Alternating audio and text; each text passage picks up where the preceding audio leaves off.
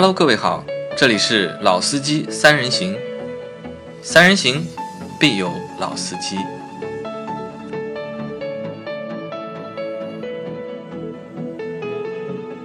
Hello，大家好，欢迎收听《老司机三人行》，我是杨磊。哎，大家好，我是周老师。大家好，我是小刘，我又来了。啊，小刘今天又来我们节目了。小刘现在是不是每个星期都想来参加一次我们的节目？对啊，最好哎对，每个礼拜都来玩一玩嘛。好玩吧？你觉得？上上次你来做和我们做的那期节目，你回去给你老婆听过没有？哎，对，周围朋友都反响是特别好的，也也也那个间接成为了那个三人行的粉丝。啊，那谢谢你帮我们做推广。推广啊，对的。那这期节目就是你来和和我们想聊些什么呢？哦，那个想聊一聊那个明星代言汽车的那些事儿。明星代言汽车的那些那些事儿，对吧？好，那在说这个之前啊，我有个事情要先说一下，就是因为我们在录上一期节目，就是七月份中国国产乘用车七月销量排行的时候，可能我们的设备啊出了一些问题，导致那个音频在后半段出现了很多的噪音。因为我在合成那期节目的时候，因为那期节目王琦生病了嘛，老王不在，然后呢，我们是没有导播的，然后等我等于我一个人做的后期嘛。但是我那个后期做完之后呢，我就听了一下前面十分钟，我觉得没什么问题，我以为就没问题了。但是那期节目放出去之后啊，就是恶评如潮。然后因为从十分钟开始之后，就不停的有噪音。因为我自己当时晚上听的时候呢，我以为是我的车的音响 出了问题，因为前几天不是一直就是暴雨嘛，打雷嘛，我以为可能是受到了什么干扰什么。后来回去在电脑上再听了一下之后呢，发现啊，的确是应该是在录的过程当中，可能设备可能是在后期合成的时候出了些问题，然后给大家造成了困扰，就是表示抱歉。对，不是你们汽车的音响坏了啊，是我们那个合成没有合成好啊。好吧，那小刘我们继续啊。那和我说一下，为什么想说就是明星代言汽车这些事情？啊，最早的时候是那个去看上海车展嘛，那时候大量的报道就是报道那个彭于晏，彭于晏晏去参加上海车展代言那个沃尔沃的 S 六零，然后在那个微信刷朋友圈的时候，沃尔沃也在那个微信朋友圈投了很多的广告，就铺天盖地的全都是那个呃彭于晏代言 S 六零。S 呃啊对 S 九零的那个广告，然后我就觉得哎彭于晏这个这明星和 S 九零这个车气质是不是相不是很相符？就是呃可以这么说吧，呃彭于晏的那些粉丝和 S 九零的那些目标目标那个用户是匹配不起来的。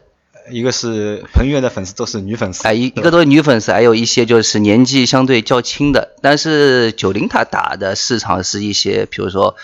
呃，相对相对成熟的对对对用户，对吧？要年纪要而且相对来说，男性用户多男性多啊男性用户比较多一点啊而且年纪可能也会会大一点，因为那个车相对比较贵嘛，对可能用户的就是年龄层也会偏高一些，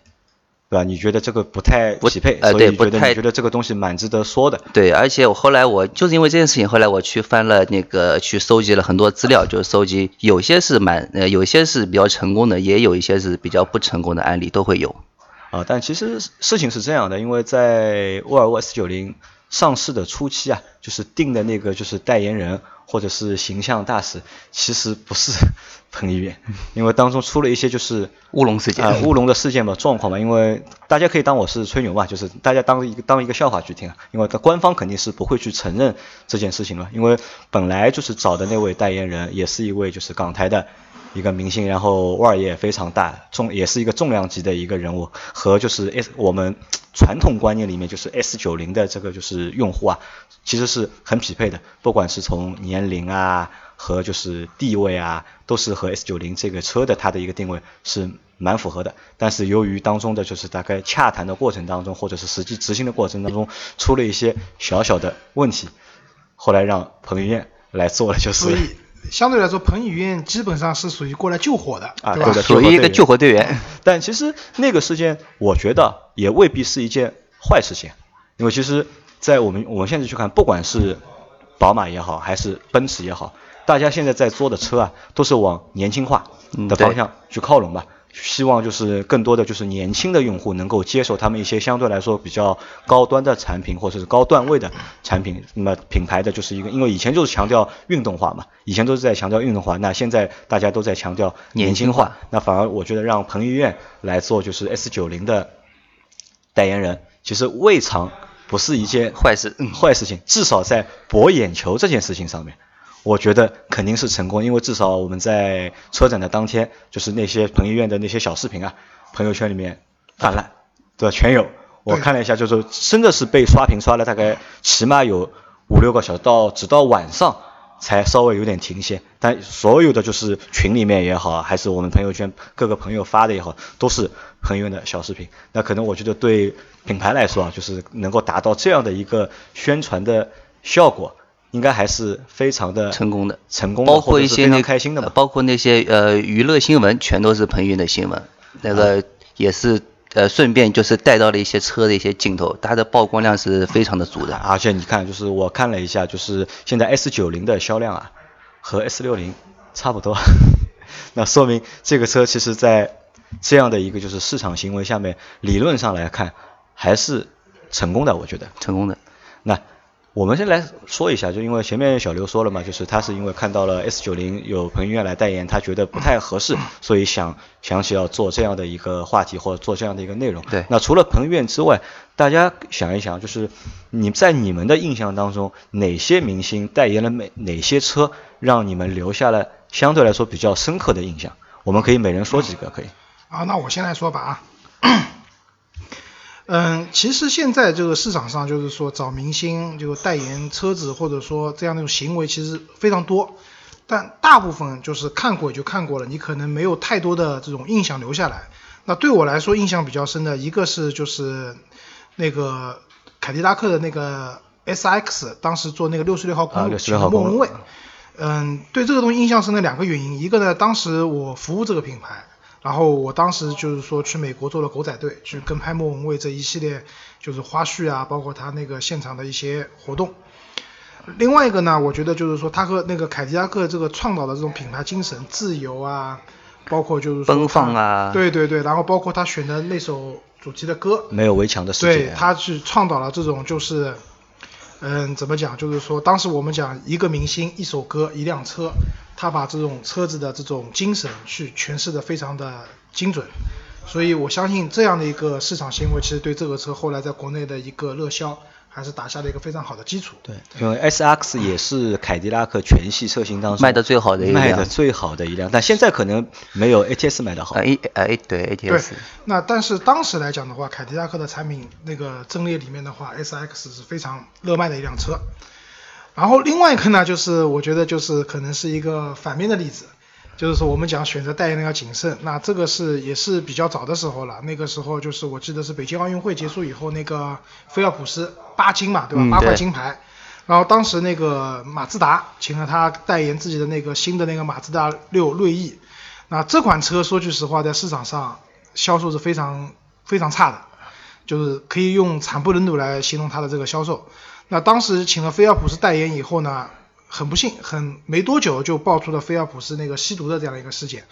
那导致说这个代言人选择上的这种失败，甚至说是一种可以说是一种错误吧。那我相信在那个阶段来讲，一个新车上市，请了代言人去打他知名度的时候发生这样事情，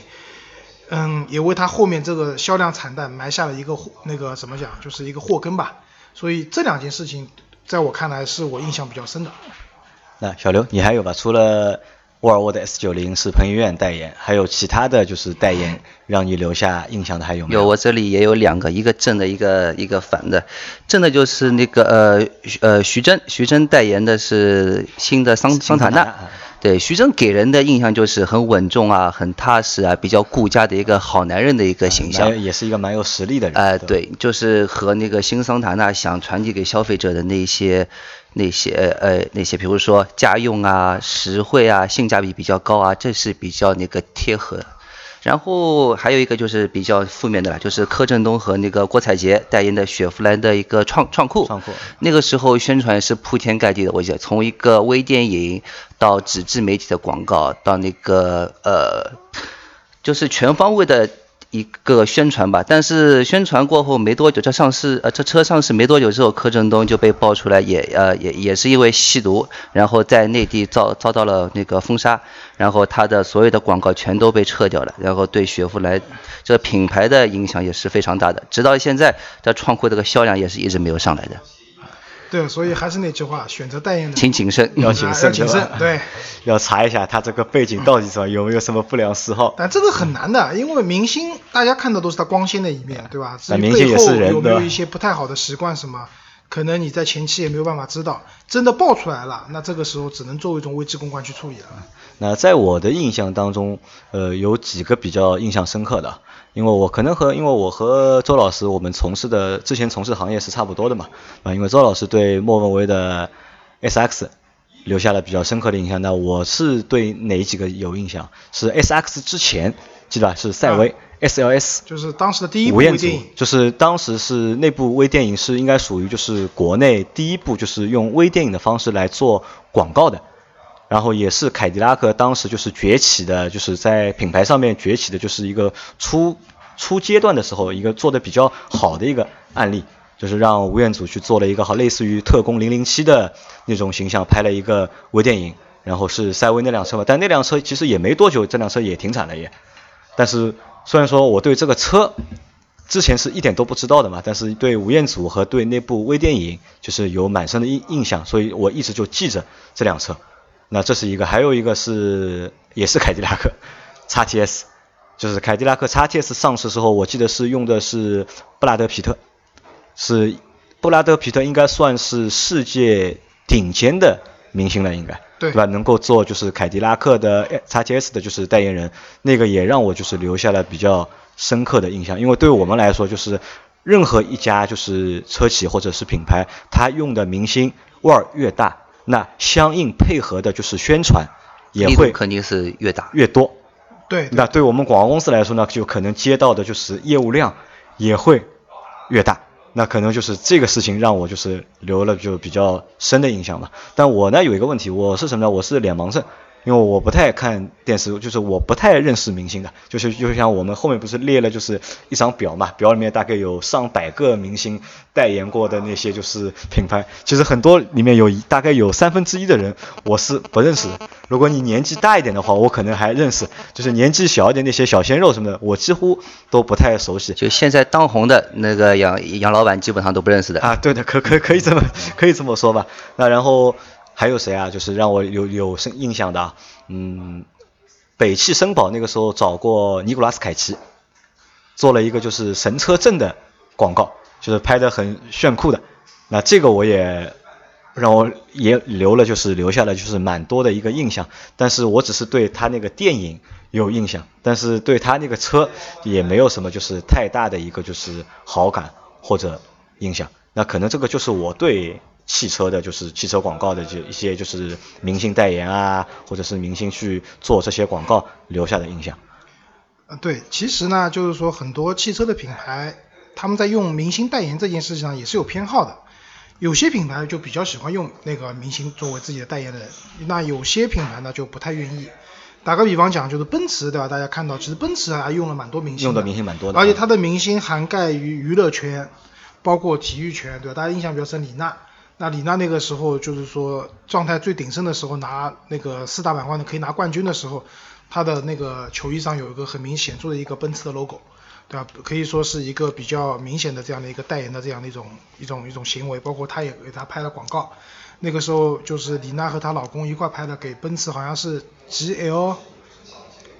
C 还是什么，就我经常说，反正现在 SUV 也拍过广告，对吧？然后奔驰还用过一些，比如说像林志玲啊，包括章子怡啊，包括范冰冰啊，这些就基本上都是说一些比较大的明星而。且奔驰有个习惯，奔驰用的明星都是，哪怕是用内地的明星，也是有国际影响力的。对对他，他要宣传他，它他是一个国际品牌嘛。对，因为奔驰肯定不缺知名度的，那他需要用这些明星的话，最主要的还是因为希望可以就是说和他的品牌精神去做契合，让大家因为就是说明星包括奔驰自己本身的影响力做一个结合，一加一大于二的这样一个效果，去推广自己的品牌或者自己的车型。对吧？然后其他的品牌的话，那个我知道上海大众其实也用了蛮多。啊，这个套路用的也蛮多的。吧对对对，那就是刚才那个小刘讲到一个徐峥嘛，桑塔纳，那我我像看到就是说，之前我在高架上面开车的话，一直会看到一个广告是那个张宇张涵予，张涵予啊，张涵予给人的感觉就是铁汉，对吧？就帕萨特硬汉对吧？是帕萨特对对对新帕萨特。那他们之间的这种，我觉得那个还是比较契合的，包括这用姜文，对，用对给帕萨特做过广告人还蛮多的，姜文，姜文姜文给帕萨特做过广告，然后张涵予也做过，对对对。那陈道明做过没有？陈道明没有，陈道明陈道明应该没有，陈道明给其他的品牌有做过相应的一些那个广告代言然。后上海大众还用过汪峰，就是对它的途观嘛，途观就是用的汪峰，对吧？对他用的这个车型，因为他的这个几款车型的话，都比较相对的比较男性化的、比较 man 的一些车型，对吧？所以他用的一些人，我觉得这方面上海大众还是不错的，就是它的匹配度啊各方面啊，是让你可以记住，并且因因此而产生联想，产生一个好感度的这样的一个过程。而且大众呃不只是上海大众吧，整个大众集团我觉得对于那个明星还是比较有热爱的。大众的甲甲壳虫用的就是鹿晗，鹿晗哎、就呃完全就是打那个小姑娘的市场，人家小姑娘有可能在呃 mini 和甲壳虫里面挑一辆，一看哎呀我是鹿晗的粉丝，哎呀果断就买了甲壳虫了。然后 smart 好像用的是吴，亦凡，哎对 Smart 用的是吴亦凡的粉丝，没买那个甲壳虫，也也没有买那个，最后买了 smart，买的对吧 smart。我觉得这几个就是当红辣子鸡型的一些偶像吧，代言的车是这个定位是非常的准确的。吴亦凡、鹿晗，就是他想表达的那些年轻啊、活力啊、运动啊，和他所代言的车型是非常的、非常的到位吧，可以说可以这么说。那我来给大家报一下啊，就是一些就是大牌代言明星的，我们就搜了一下，就是张学友之前代言过斯柯达的昊锐，昊锐对吧？那个那个 campaign 当时我也参加了，然后汪峰是那大家知道，汪峰除了代言过途观之外，其实在之前他还代言过雪佛兰的科帕奇，雪佛兰的科帕奇，而且就是汪峰那个途观的那个广告，其实我觉得也也蛮有也也蛮有意思，和就是莫文蔚 S X 那个有点相像，就是通过就是一个人、一首歌、一辆车，然后一个比较神奇的地方，或者一个就是比较有有意义的地方，因为呃 S X 是在六十六号公路嘛。然后途观的第二次就是和汪峰合作时候是在加德满都嘛，就是在那个尼泊尔。然后他的那首歌《加德满都的风铃》，那我觉得就是给我留下了一个非常非常深刻的一个印象，因为歌好听，然后景非常美，对吧？车，呃，在那个意境下面呢，车看上去也会也会不错，对吧？那还有王力行也代言过，就是马自达，他代言是马自达三，对吧？王力宏代言过现代的瑞纳，对，当时我第一辆车瑞纳的时候，我就是那个看到那个呃王力宏的广告，我才会会那注意到这辆车，然后最终也买了这辆车。所以说，王力宏对我购买这辆车起的因素还是很大的。还是有有用的，有吧？对，而且韩国企业也蛮喜欢找代言人的，而且就是除了王力宏以外，他们找比如说自己的都教授，啊，他们用自己的韩国的明星，对，用自己的韩国。明星代言自己的车子。那因为之前韩国的这种娱乐文化，其实对国内冲击也蛮大的。包括那个韩韩剧那个李李明浩和那个对对对杜教授对中国那些那些年轻市场吧冲击是非常大的。然后我再说几个大牌的啊，就你们记得就是迈锐宝上市的时候，梁朝伟，梁朝伟，梁朝伟对吧？然后当时传播的那个喂鸽子啊、人参体啊，啊对吧？然后还有迈锐宝 XL 上市的时候用的是谁还记得吧？那那个啊张震啊，啊，张震对吧？也是一个就是师奶杀手对吧？或者也是一个非常红的一个男明星。然后吉普指南者用过孙俪和邓超。对对对，然后我看一下，这些都是相对来说比较有名的。对，刚才是孙俪和邓超是是夫妻档，我这里还有一个夫妻档，但是是那个文章和马伊琍。途安对吧？对对对，那个时候是图安，就是主打家用市场。后来那个，后来他们夫妻的遭遇大家也也都知道了，所以还是那句话，选明星代言要谨慎啊。啊，你前面说到那个就是柯震东和郭采洁，郭采洁，然后同样的组合还有什么呢？还有名爵之前有过一辆车是桂纶镁和赵又廷，嗯，就是然后名爵还用过卷福，就是对因为名爵就是英国的嘛英国范嘛，对吧？英国范。然后宝马看看用过谁啊？宝马用过昆凌，然后用过刘翔，用过吴尊。然后北汽的话，就是都是硬派的人物。尼古拉斯凯奇。呃，北汽北京汽车用过崔健，啊，对吧？崔健。然后迪克牛仔、冯小刚、呃尼古拉斯凯奇。那奔驰就像前面周老师说的一样，用的全是一大串就是一线的明星，而且都是具有国际范儿的。好像我看了一下，就是当中大众、通用这两家是比较熟悉使用就是明星代言这个套路的两个品牌。然后韩国的那些品牌也比较喜欢玩这些套路。但日企日本的品牌相对来说在这方面好像会比较保守弱一点，或者是比较保守一点。因为这个我也我觉得也是有道理的，因为一辆车可能就是它针对的用户可能是各种各样的嘛。如果你找一个明星来代言的话，那很可能就是会把一部分人就挡在外面。很可能我如果不喜欢这个明星的话，那可能就是我也会不喜欢这个车。那这个是我们以前我在读书的时候，就我们老师和我说，就是其实汽车是不太适合使用明星去代言的。那我觉得是这样，就是首先我们要还是要明确一下，就是说什么是代言这件事情。因为对一个品牌汽车品牌来讲的话，其实大家会用到明星，其实分几个层面了。那大家那可能认为说某个明星出现在某个汽车品牌的一件事情上面，活动大家或者认为就是代言了。那其实这是不对的。其实对于明星来讲，那代言其实分就是说一个明星和某个汽车品牌也好，或者其他品牌有合作，它是分层级的。首先来讲就是说最简单的就是我出席一个你的活动，为你站个台。对吧？比如说张靓颖经常会那个有段时间张靓颖是基本上是一汽大众御用的，就只要有新车发布会，张靓颖一定去唱歌，对吧？包括通用也有，像郁可唯啊什么都会去唱歌。那他只是帮你出席一个你的一个这样的一个商商业活活动啊那这不是代言，这肯定不是代言。他这些明星只是在这个活动里面去露个脸，为你唱首歌，或者说像汪峰给大家啊，不是汪涵汪涵给大家做个主持一个主持个主持，这是一个出席活动的一个概念。好，出席活动了以后呢，那有些情况是说我会帮你去拍广告，那这个广告的话呢，可能是说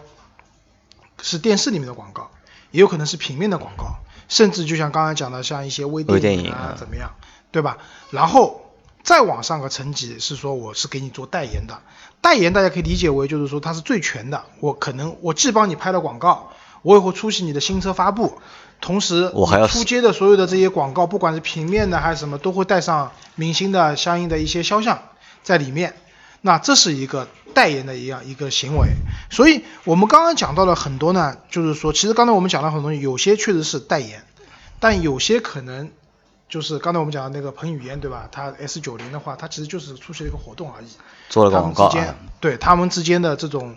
因为价格不一样的嘛，代言肯定最贵嘛，那可能出席个活动相对来说好一点，甚至有的时候某个明星帮你发条微博的都也都有的。那不同的形式它价格不一样，对于厂家来讲的话，肯定选择一个最合适自己的这样的一个方式。那对对外宣称的话呢，可以说是就是代言，对吧？听上去会好听其。实理论上官方渠道也不可以的，就是说怎么样的合作形式是有很严格的规范的。明明比如说不是代言，你硬说是代言的话，其实可以可以是可以告你的啊，对，会告的。因为现在我们大家就是说国内的话，大家对这种知识版权、对这些个人的肖像权各方面，其实都已经非常的，就是说成熟了，与时俱进了，与国际接轨了。动不动就会有人来告你的，啊所以厂家一般是不敢你去你去年就经常遇到这样的情况，对吧？对啊，被告了呀。那个时候公司里面因为不小心用了一个肖像就被告了，随随随便便就赔上百万的钱。嗯、所以呢，那回过来讲，就是说，其实我们还是回到那个话题，就是代言这件事情，或者说明星出席活动、广告这样一件事情，就是刚才杨老师讲了，说汽车类可能不太适合用这样的方式。那我觉得呢，这个不能一概而论，因为现在确实有很多流量明星，他可以短时间让你的话题爆棚，就像吴宇彭于晏，短时间微信里面刷屏了，对吧？大家都看到了。但是刷屏归刷屏了，就大家因为这件事情可能知道了 S 九零，但是对 S 九零这个车是否有进一步去了解的兴趣或者各方面，那就两说了，不一定，对吧？所以就是我认为在汽车的不同阶段、不同的车型的那个选择代言人上面，还是有分开来看这件事情的。打个比方讲，如果我是一个不是特别知名的品牌，我出了一款新车，那可能我花我一样花钱去投广告，那我可能它带来的这种效应是未必是会非常好的。大家都知道，其实现在整个就是说媒体的矩阵来讲，就是说社会化传播的这种矩阵是很重要的。那如果说我有一个流量级的明星，比如刚才我们讲的国内，比如说像鹿晗啊、吴亦凡、吴亦凡啊，对吧？那类似于这样的一些明星的话，他可以短时间让我这个车有一一定的知名度。那同时，一般来说，只要是流量明星的话，那肯定还是喜欢他的人多过不喜欢他的人。一般来说是这样的。那么在这种情况下，我们讲中文讲爱屋及乌嘛，那会有一部分有一大部分人对你这款车，因为明星喜欢这个会有好感，会有好感，对吧？但是再往下转化，比如说是不是去店里面试乘试驾，是不是最后买，那这个我觉得要看产品了，我觉得车子本身产品力是不是强，对吧？包括它的第一批用户，它的种子用户转化出来的口碑是不是好，在这样的情况下。才能最后形成一个完整的一个营销的一个一个闭环，让一个车的销量去达到一个比较好的效果。就是说是在那个新车上市的初期，你采用呃采用明星代言的那种形式，会那个迅速的增加你车辆的一个曝光量。但是到最后选择呃直至购买的时候，其实明星带来的那些效应其实并不是那么重要。对，只是明星只是通过什么？因为我同样做广告了嘛，那我如何做一个能够吸引人的广告？对，因为如果是需要有流量的明星来参与。如果是快速消费品的话，打个比方说一瓶可乐。对吧？可乐他们之前玩营销，在瓶罐上面写一句歌词啊，或者怎么样啊，它就可以卖得非常好，因为它是一个快消品。快消品，大家去买这个东西是几乎是不需要经过一个很重大的决策的，几块钱的事情。但车不一样，动辄几万甚至几十万。我不会因为说我喜欢一个明星，我不顾一切的。当然也有这样脑残粉，对吧？但是大部分人还是理性的。到最后，我要去考量这个车油耗是不是好，对吧？那个将来的保值率是不是好，有很多这些问题要去考虑，最终才决定我要不要买这个车。明星只是在前端上让他知名度、好感度有提升。啊，反正我是这么认为啊，就是不管你的这个车好不好，和你请谁来做明星代言